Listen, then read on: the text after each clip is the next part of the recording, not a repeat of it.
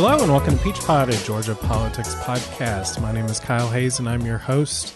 And for now, I'm alone in the studio, but I'm here today to talk about a couple of interviews that I worked on. Um, so, Melissa Johnson at the Georgia Budget and Policy Institute, she wrote a paper called Laying the Foundation, a Wealth Building Agenda for Georgia Women.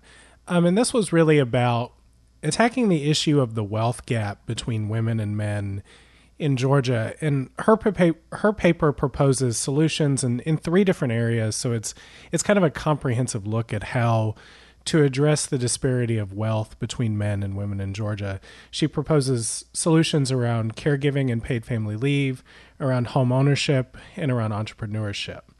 Um, so I invited her on the show today to talk about her paper and to kind of get a really deep dive into this issue of wealth disparities between men and women in Georgia.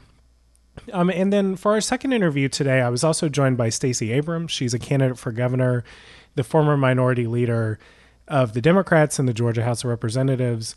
Um, but I was interested in her insights on this topic because she is somebody who has spent much of her career at the intersection of business and politics. Um, she's somebody who started some of her own businesses, who's had some of her own businesses fail because of some of the structural issues that we talk about in terms of access to capital, having the resources that you need to start a business, um, and and she really gets to what is one third of Johnson's paper, which is this issue of entrepreneurship among women and policies that the state can consider to increase entrepreneurship among women. So I was really interested in the insights of both Melissa Johnson and Stacey Abrams. So on today's show, you're going to hear from both of them. Um, so we're going to start with my conversation with Melissa, and then you'll hear from Stacey second. Um, so here are Melissa and I talking about her new paper. All right, so I'm now joined by Melissa Johnson, a senior policy analyst at the Georgia Budget and Policy Policy Institute. Uh, we're talking about her paper today. It's called "Laying the Foundation: A Wealth Building Agenda for Georgia Women." Uh, Melissa, thank you so much for joining the show. Thank you so much for having me. Um, so I was hoping you could just start us off with a little bit of background on this issue of wealth um, and the disparity between men and women of different backgrounds. I think people are familiar with the idea of the gender wage gap, um, but I'm not sure people are so familiar with the idea of, of a disparity in wealth. So could you just talk about that a little bit? Sure. So, as you said, there is a, a gender wage gap, and it's significant in Georgia. And we talked about that a little bit last year with our Women's Economic Opportunity Agenda, but this year we wanted to focus on the gender wealth gap because that is more significant to women's long term economic security. And the gender wealth gap, specifically in Georgia, we look at the typical household headed by a single woman in Georgia. It has about $10,450 in wealth. And that's only half of the net wealth of households headed by women nationally, and only about 42% of the wealth of households headed by single men in Georgia. So that's a significant wealth gap. And that gender wealth gap is even starker when we look at, at women of color. Uh, national data indicates that women of color have only a fraction of the wealth that uh, white women have. So in this report, we talk about three three policy solutions in paid family leave, and in home ownership, and then in entrepreneurship to help close that wealth gap. Um, and so, could you just lay out for us the most important findings and, and policy recommendations from your paper? Sure. So we talk about um, paid family leave specifically as as one of the solutions because women take on a disproportionate share of, of caregiving responsibility. So a recommendation here is to establish paid family and medical leave at the local and the state levels, um, and that helps prevent women and their families from having to burn through their savings. So it helps preserve wealth. And then our our recommendation around home ownership is state and local housing trust funds. And housing trust funds, uh, they've been used across the nation to help people become home homeowners and build wealth in that way, and then also to help them preserve wealth by preserving their home ownership. For entrepreneurship, we know that women are growing businesses, establishing businesses, and growing businesses in Georgia uh, at a very rapid pace. But we also know that women have, when they establish businesses in Georgia, they're they have lower revenues than businesses owned by men. Our recommendation here is around boosting women's entrepreneurship through contracting goals, uh, the state setting those contracting goals, and then some targeted technical assistance for immigrant women specifically because immigrants are um, more likely than native born Americans to um, establish businesses. So, those are just some of the findings and some of the recommendations from the report. Um, so, in that first area of paid family leave, your paper notes that a disproportionate responsibility in the area of caregiving um, lands on women and is a drain on women's wealth. Could you just talk a little bit about why that is? Sure, and and a lot of it has to go back to you know traditional kind of gender roles, right? We know that women are more likely to um, have to step out of the workforce to take care of their families.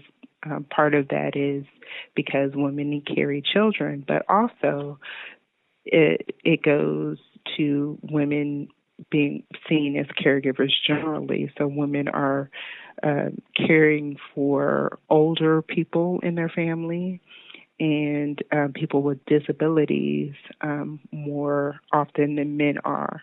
Um, women who are between the ages of 25 and 54 who are not in the workforce, they cite home responsibilities as their top reason for not working. And they cite that reason 12 times. They're 12 times more likely to cite that reason than men are. So we're talking about like drastic disparities in terms of, of caregiving. Can you also talk a little bit about housing trust funds? Um, your paper notes that, that these would be a good policy tool in terms of increasing homeownership rates among women. Um, can you talk about these programs and, and have they been used in other places and have they been effective where they've been used? Sure. So we bring up housing trust funds because it's it had it is a tool that's been used by states and by localities across the nation, and we're all about bringing evidence-based policy right to Georgia.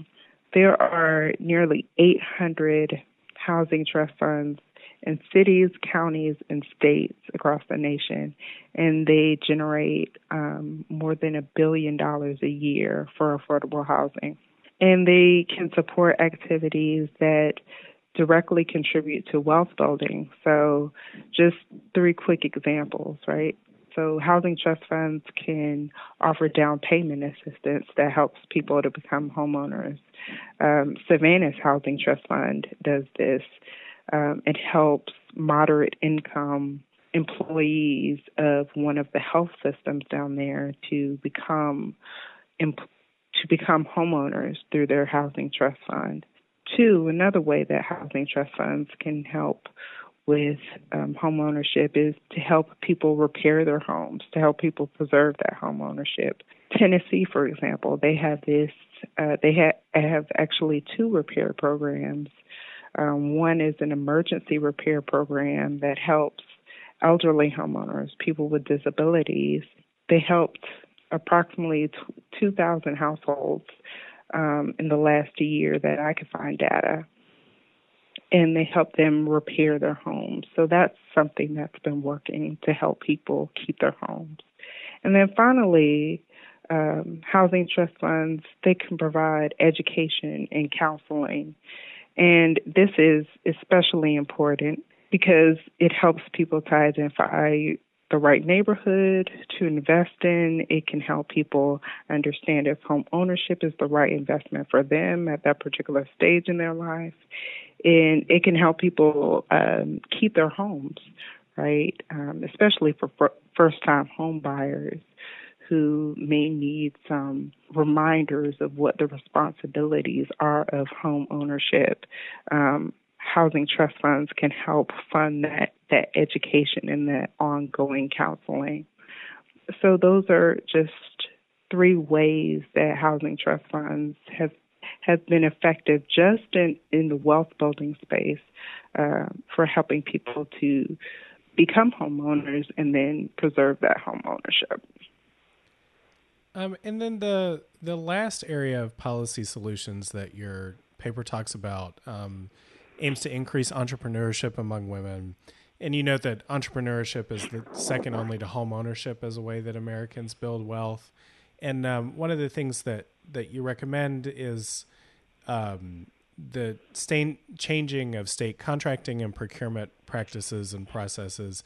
Um, this may sound like a little bit of like inside baseball or a small kind of change uh, to people not familiar with this. So, could you just talk about the impact of what changing state contracting practices would be um, in this area?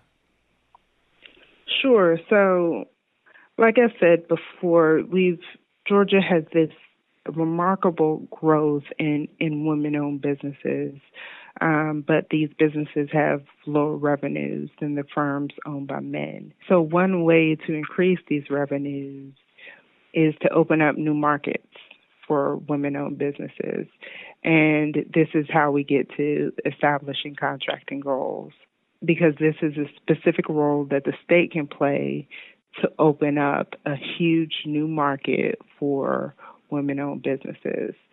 Um, 14 states and DC have goals for either doing business with women or uh, people of color or people who are at the intersection of those those two um, demographics. And the impact here would be significant. Um, we talk about in the paper how uh, Georgia does about $4.5 billion in business with vendors every year. So if you were to set a goal for about 22% of that business, just as an example, that would put $1 billion of business, of Georgia business, into the hands of firms owned by women, owned by people of color that may not be seeing that revenue currently. We don't get into specific goals in the paper. Um, we lift up Maryland as an example. They have a 29% goal. We don't prescribe Georgia's specific goal, but like I said, I bring that example up just to say that that impact would be um, significant for a very modest goal. And then also in setting that goal, it's a way for, for Georgia to evaluate as it, it it tracks its way to that goal, whether it's sp- spending its money in an equitable way, whether its vendors are lining up with the gender and the racial makeup of the state, um, and whether the state is putting its hands putting its money in the hands of business owners who've historically not had equal access to the market. And I think that's an important um, question for the state to ask itself. Your paper notes that some of these strategies are already being pursued in Georgia. Um, I know we talked a little bit about the the housing trust funds in Savannah, um, but are are there other elements of this that are already in practice? Sure. Um, because we didn't talk about paid family leave and how that's that's one of the recommendations that we made that's that's already building on the process already being made in Georgia in in researching this paper I think we were surprised to learn that there's at least six Georgia local governments that are already offering paid parental leave and as we talked about before, this this is something that helps uh, women and their families preserve wealth. It's already underway in Georgia, and we just would like to see uh, that policy expanded throughout more localities in Georgia. And then on housing trust funds, just to touch on that quickly again, the, there's that Savannah Housing Trust Fund. That's one of two, two local housing trust funds. So we have Savannah and also Atlanta Housing Trust Fund here. And then there's the state housing trust fund. Um, but of course, the challenge is with the state housing trust fund, its its size. Um, we're only spending about five million dollars through the state housing trust fund, uh, when um, a similar size state, Ohio, for example, they're collecting four times that amount for their housing trust fund. Um, so that's where we have room to grow and room to improve. And then finally, with the local housing trust funds, yes, it's great that we have two local housing trust funds here, but the challenge here is that Georgia's constitution restricts the revenue sources available to local housing trust funds. So for us to have even more local housing trust funds in more areas of Georgia, we recommend that the state pass um, enabling legislation that allows uh, cities and counties, if they would like to, to access more public revenue sources so that they can dedicate those sources to affordable housing. Um, and then lastly, yeah, anytime we talk about these these policy proposals, um, we always want to ensure that they're they're going to have an impact on the people that are you know intended to be helped by them. Um, so, could you just talk a little bit about broadly what the impact of implementing these policies in Georgia would be on on women and their families and and on the state's economy as a whole?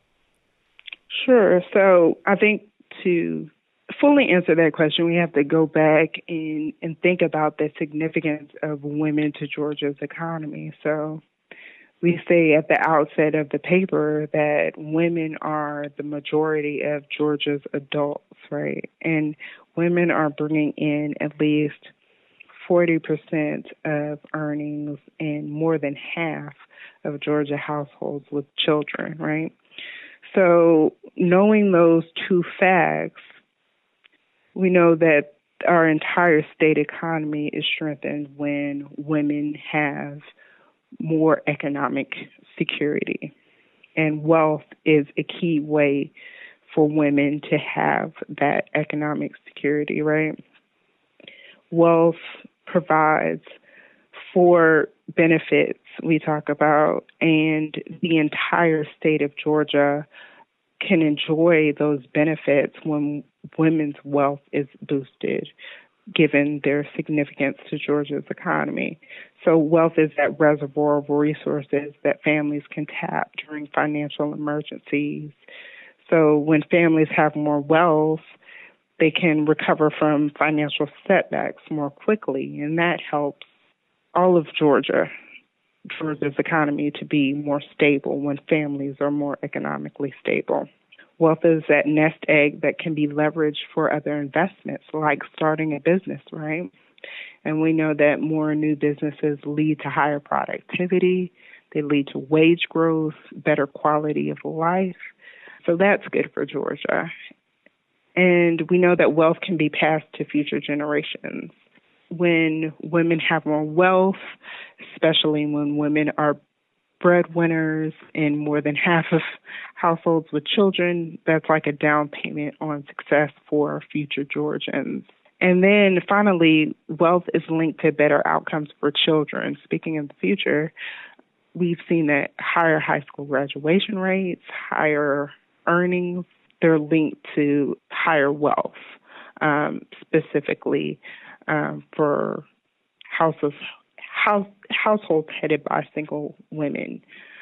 So, knowing this, knowing all of these benefits of wealth, and knowing the significance of of women to Georgia's economy, we know that boosting women's wealth will strengthen not only women and their families, but also strengthens all of Georgia's economy. And um, anything else that I missed that that we should note? I think the only thing that we um, touched on quickly, and I'll just go back to and, and underscore a little bit, is we talked about the contracting goals as part of our entrepreneurship recommendation. Um, but the other part is uh, increasing that technical assistance for immigrant women entrepreneurs. And we know that Georgia offers technical assistance to small businesses, um, but we don't see um, any programs that offer targeted and customized support to immigrants. And we believe this this is important because Georgia's Latina owned businesses are already growing at a faster rate than any other state. And 60% of Georgia's Latinas are immigrants. And as I said before, immigrants start businesses at a rate higher than uh, native born Americans. So we believe helping Latinos, helping immigrant women of all races navigate these um, complex systems of licensing, of permitting, of contracting, and all of those other areas that can help grow successful, growing businesses. And that's an investment that we believe will not only help women and their families once again, but help the entire state. Alrighty, well, Melissa Johnson, thank you so much for for joining us on the show today. Oh, thank you so much for having me. All right, so thanks again to Melissa for coming on the show. Um, so now we'll turn it over to myself and Stacey Abrams talking about access to capital and business growth and small business development and some of her ideas as she uh, makes her case as to why she should be the next governor of Georgia. Um, just a couple of notes. Um, apologies, her audio does drop out a little bit in the middle. Um, so if it goes silent for a second, she'll be right back um, AT&T get better signal here in Washington D.C. Um, but on that note, with that, we'll turn it over to myself and Stacey Abrams. All right, so I'm now joined by Stacey Abrams, a candidate for governor in Georgia and the former minority leader in the Georgia House of Representatives. Uh, leader Abrams, thank you so much for coming back on the show. Absolutely. Thank you for having me. Um, so today we're talking about a paper written by Melissa Johnson at the Georgia Budget and Policy Institute about a policy agenda that's meant to increase the wealth of women in Georgia. And you're somebody who's spent a lot of time at the intersection of business and politics throughout your career. Um, so, just from a from a business perspective, can you tell us a little bit about what your experience was like setting up your first business, and and what kind of promise does starting a business hold for people in Georgia? My first company was a consulting firm, and I had as my first client the Atlanta Beltline Inc., which was incredibly helpful because it was a stable client, someone who I knew could actually afford my services, uh, in part because it was a quasi governmental entity. And I think that's one of the reasons it's so important for us to think about access to government contracts for new businesses. Uh, my second business, I started with a business partner, and another woman, and we did public-private partnership uh, consulting around infrastructure. And once again, we were able to bring together clients who were you know, large and stable corporations, but also public sector clients. Um, probably the third company that I started uh, was a manufacturing company, and in that one, we really had to rely on individual capital to get started and that's where we ran into trouble. Uh, my business partner had come from the business world. She comes from, uh, a, you know, she has access to people with wealth. I did not. And so when we had to find our startup capital, I was pretty useless. I, I found a couple of people to invest, but she had to find the bulk of the investments uh, because often for that kind of business, when you have to use your own startup capital, you rely on friends and family. And too many women, especially women of color, do not have access to that type of uh, capital. Had I not had a business partner, we would not have been able to launch that company.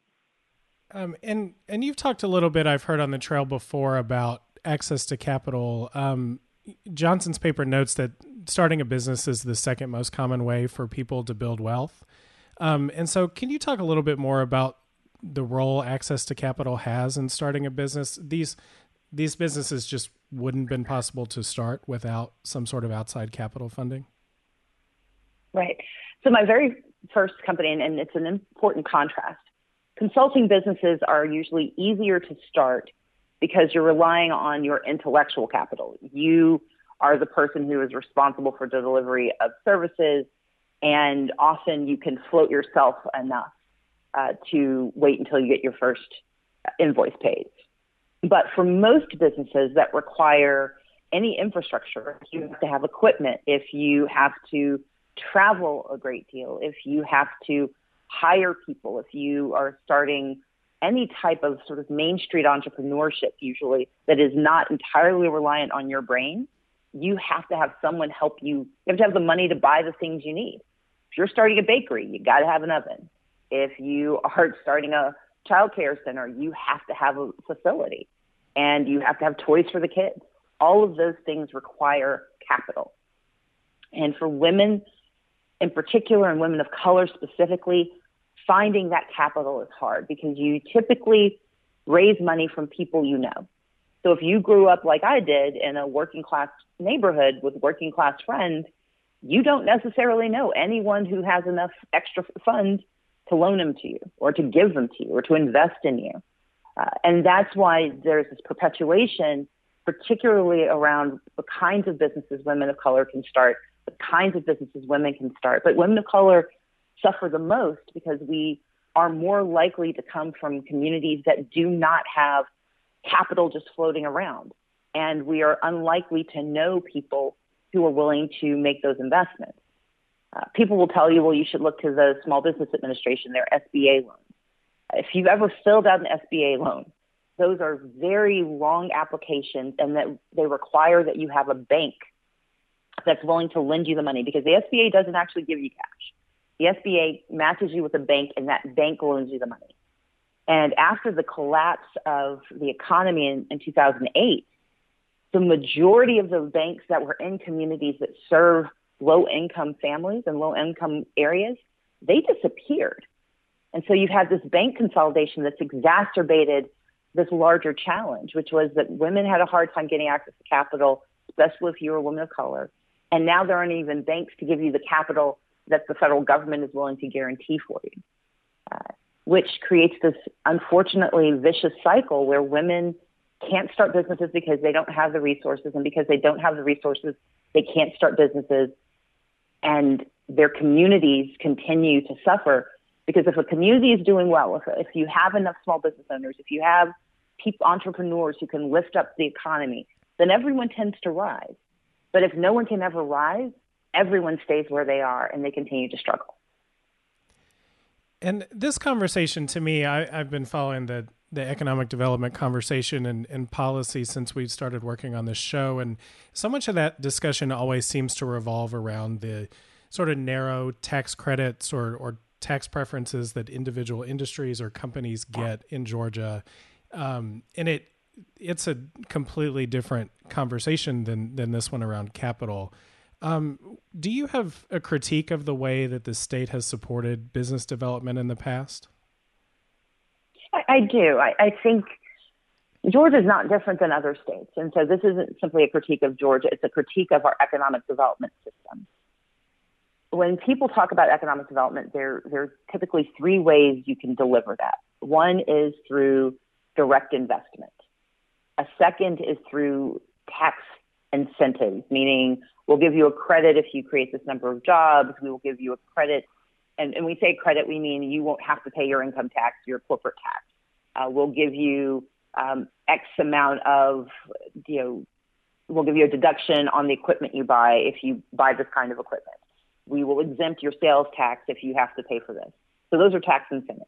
Uh, the third one is tax abatement. And that is you pay tax off, even though we know you owe and typically those are tied to property taxes. So we say that you, you locate here, you don't have to pay the property taxes on the land that you use. Uh, and the problem with all three of these is that they prioritize and give primacy to larger entities that want to start. They give primacy to communities that are ready to accept this. They are typically very poorly monitored. And so you get the credit on the on your self-reporting about the number of jobs you've created and the amount that you put in. But if you've created a handful of jobs that pay you know, thirty thousand dollars a year, but everyone who works for you is now relying on social welfare to make up the difference, the state is paying you for not paying your workers. And, and that's not true in every business, but it's true often enough that I should be much more skeptical about the utility of these programs. Some of them work, but a lot of them don't, and we do not hold them to a sufficient amount of accountability. The contrast is that 44% of uh, private sector jobs come from small businesses, not these massive corporations that come in and promise 500 jobs on Thursday, but a small business that might have 5, 10, 50, 500 employees, let's say. And that's that's the high end of small business. I actually I disagree with that notion of a small business, but usually when, when the average person thinks about small business, you're talking about 100 to 250 employees max. Um, 500 is the number that can be used sometimes.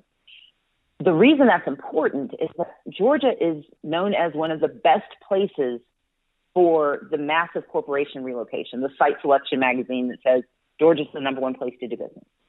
But we're number 22 out of the top 25 states for Main Street entrepreneurship, for those small businesses that are getting started by Carol, who decides that she has been a nurse for a long time and wants to start a home health care business, or uh, Daphne, who realizes that she is a fantastic chef and wants to start her own restaurant. Their ability to access capital is very different because there are no programs that are specifically targeted to their investment. And the reality is we have the we have access to the capital. The state of Georgia has the cash, but we prioritize and give primacy to sort of the, the big win when you can announce a big number. And we ignore the fact that if you do 500 individual investments of 15,000, 25,000, 50,000, 150,000, it's probably going to cost less than the tax abatement and the long term harm to the community, but actually have a longer term return on investment, especially if we're in those communities that don't typically see their businesses grow. The last number I'll use, it was in uh, Melissa's report, I think. A typical household headed by a single white woman has about $55,000. For an Asian American woman, it's about 30,000. For an Hispanic woman, it's 2,900.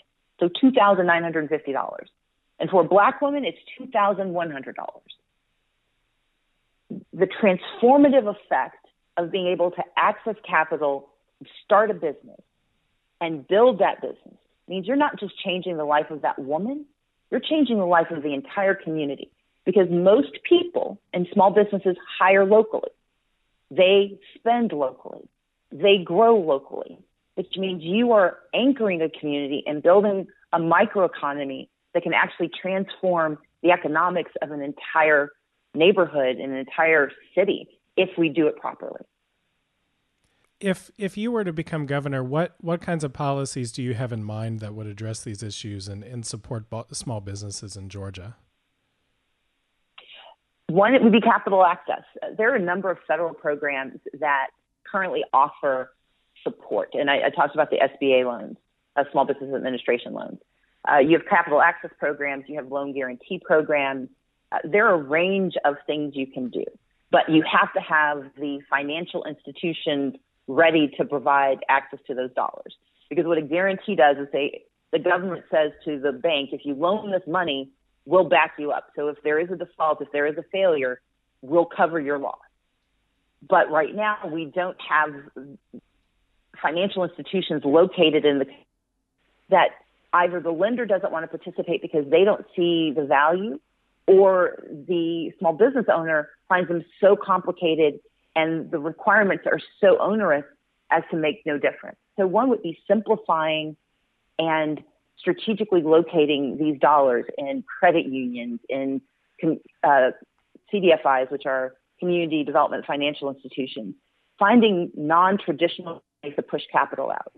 Number two, it's about the fact that we also have to invest in those businesses directly through the state. Uh, we hear a lot of conversation about putting aside contracts and having contracting goals, but a larger part of that conversation is making certain that we are thinking about how we target across industries. that when we identify an industry that we think is important, well, low. So we're looking for um, communities that are not traditionally seen as the communities for these jobs, and we're incentivizing their participation. Uh, and then the last thing, the conversation of capital. If a woman can't take off time, if a family doesn't have, if you don't have housing, it's thinking about what are the other pieces in the community that also help you build wealth and build access to that capital. Uh, but for me, the, the small business side of it is to really focus on bringing people into jobs that they don't normally see themselves in. Uh, the last thing I'll say is I, you know, I introduced a program a few weeks ago, our Advanced Energy Jobs Plan. And that plan talks about taking advantage of the fact that in Georgia, you can do hydro, wind, solar, and biomass. And we're one of not very many states that have all four of the top renewables available. We should be thinking about pink jobs. And the term pink jobs refers to encouraging women to participate in those industries. Uh, we can do that by making sure we provide access to the startup capital, create a green bank that is intentionally loaning to women to do this work, and particularly to women in non traditional and often marginalized communities. So we're encouraging them to, to participate as well. And as we wrap up here, is there anything else that you wanted to add? I think the last thing I'll say is this we have to be bold and visionary about this issue because Georgia is in trouble when it comes to the economies of our small communities, of our rural communities, of our communities of color. Uh, women are everywhere. And if we leverage women, if we invest in women, if we invest in their ideas, if we invest in their businesses, we can transform what they do. I, I talked about three companies that I started, uh, but the fourth company I started was actually after my third company failed for lack of capital. Uh, we had a manufacturing company, got a great order from a major food supplier who wanted to buy a truckload of our product, and we could not afford to automate the equipment. And so, for lack of, you know, let's say $75,000 on an invoice that was worth twice that much, we had to shut down our company because no one would loan us the money because we were two women in manufacturing, because we couldn't write a personal check, because we were too risky to guarantee. And even though we had proof that someone was going to pay us for our service, we could not get a bank to give us the money.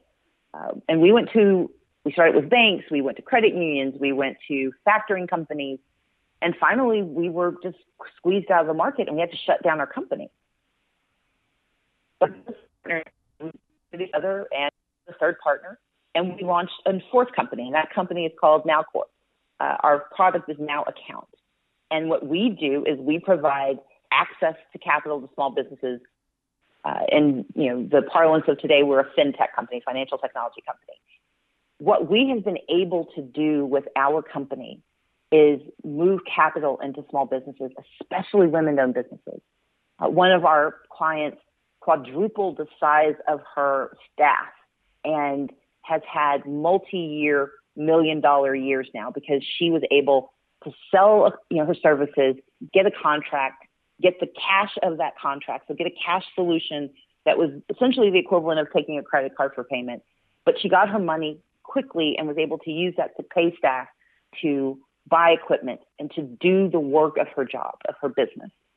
Uh, over the last five years our company has created helped create or retain thousands of jobs, and we've moved hundreds of millions of dollars in capital to small businesses.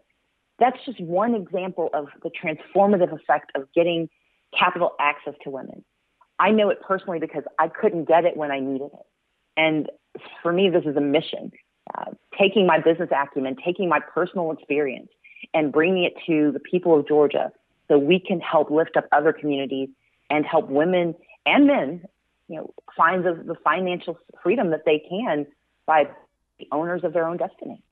Well, thank you. That was all really helpful in understanding this issue of capital. Um, so, Leader Abrams, thank you so much for joining the show. Happy to help. Thank you for having me. That's our show for the week. If you like what you heard, share the show with a friend and go over to iTunes and give us a rating or a review. It really helps other people find our show. We'll be back with another episode of Peach Pod next week. Until then, take care, y'all.